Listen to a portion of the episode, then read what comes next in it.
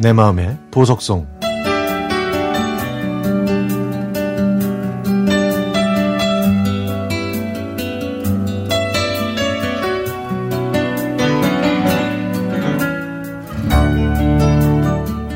세월이 흘러서일까요?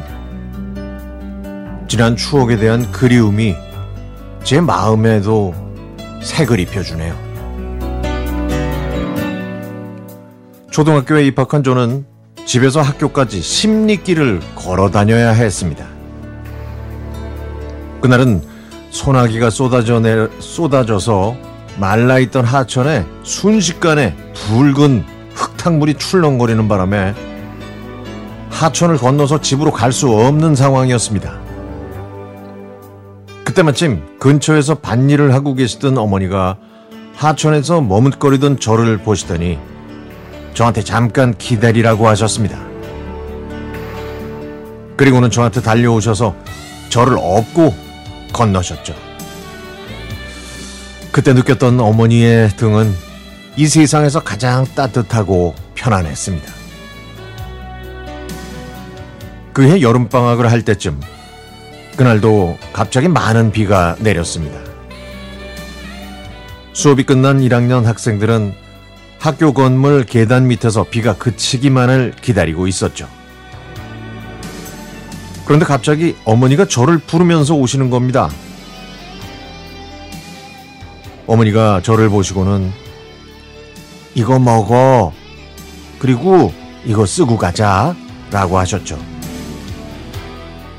어머니가 주셨던 건 빵과 콜라, 그리고 누런 비닐이었습니다. 저는 친구들 앞에서 어머니와 그 비닐을 뒤집어 쓰고 가는 게 창피해서 어머니가 주신 빵과 콜라도 뿌리치고 도망치듯 비를 맞으면서 집을 향해 뛰었습니다. 예상치 못한 제 행동에 어머니는 망연자실 그냥 저를 바라보고만 계셨습니다. 비에 젖은 빵과 콜라를 양손에 들고 계신 채로. 시간이 흘러서 저는 대학생이 됐습니다.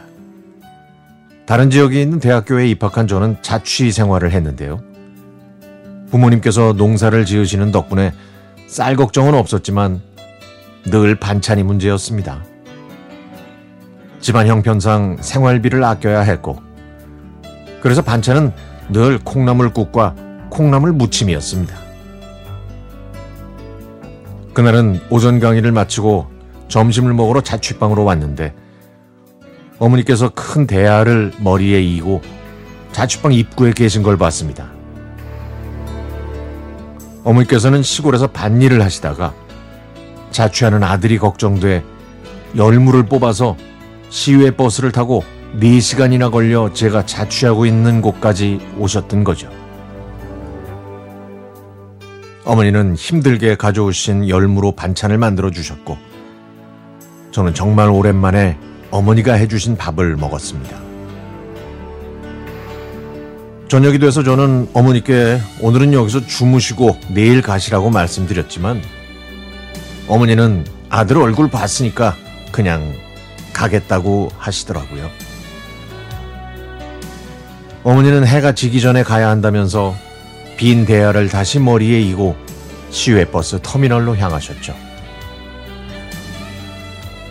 저는 그렇게 대학 4년 동안 자취를 했지만 어머니께서는 그 이후에 단 한 번도 제 자취방에 오지 못하셨습니다.